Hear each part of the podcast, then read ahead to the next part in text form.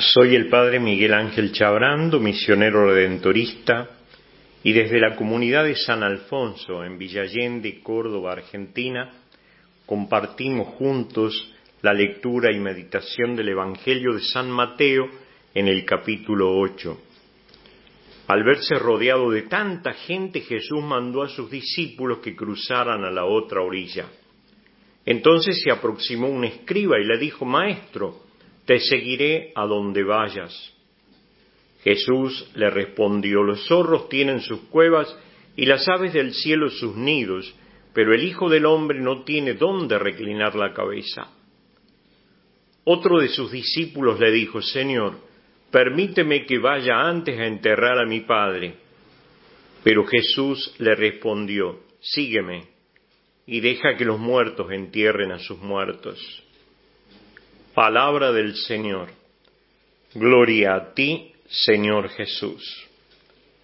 Al verse rodeado de tanta gente, Jesús le dice a sus discípulos que crucen la otra orilla.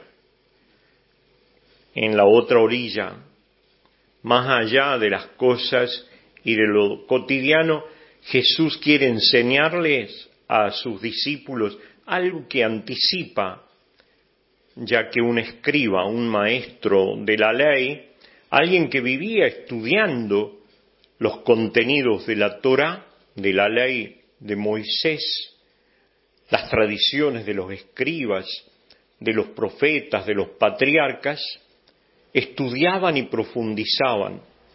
Y en Jesús este escriba había encontrado a alguien que verdaderamente valía la pena de ser seguido, en sus enseñanzas, su modo de ser.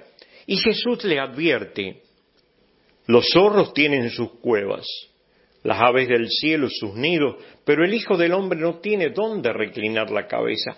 Es condición para seguir a Jesús.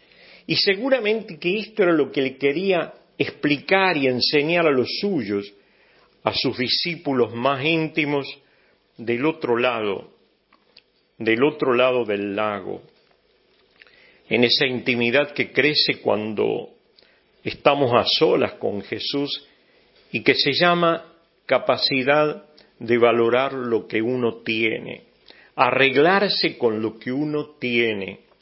Los zorros tienen cueva, las aves del cielo nido, pero el Hijo del Hombre a veces no encuentra ni una piedra donde reclinar la cabeza. Y él estaba contento.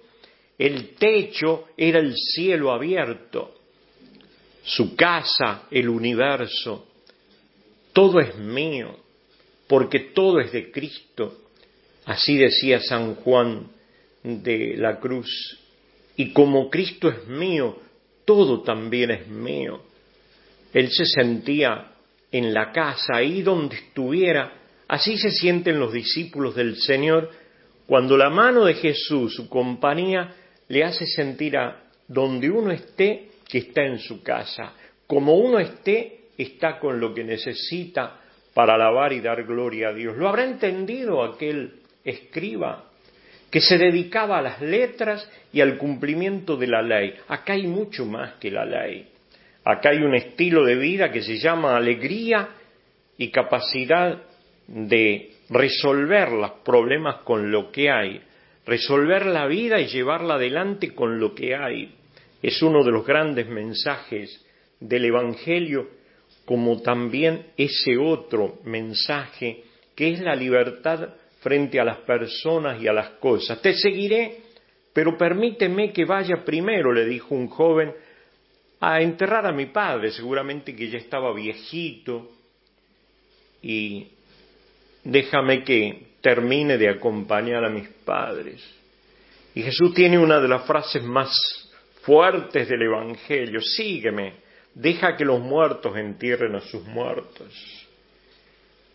Él nos ha invitado a tener otros criterios diferentes a los que tiene el común de la gente, que vive pero no vive. Tienen más de muertos que de vivos, porque en cada cosa o en cada persona, en cada situación o en cada cargo, se quedan instalados sin poder partir. Que el Señor nos conceda la gracia de vivir con esa libertad de quien sabe partir, sabe dejar sabe poner todo en las manos del Señor y saber que aunque más no sea una piedra, o tal vez ni siquiera una piedra nos servirá para seguir estando alegres, contentos y serviciales como le pasó a Jesús y a aquellos que lo siguieron hasta dar la vida. De entrada la Virgen, cuando es invitada a este camino, dice, hágase la voluntad de Dios, que se cumpla en mí según tu palabra. Y se va, hace las cosas con el Señor. Nosotros damos tantas vueltas pensando en lo que hay, lo que tenemos, con lo que podemos contar, las seguridades, en qué es lo que podemos apoyarnos, que al final no terminamos sin hacer nada. Que el Señor nos dé la gracia de la libertad gozosa de los hijos de Dios. Bendiciones.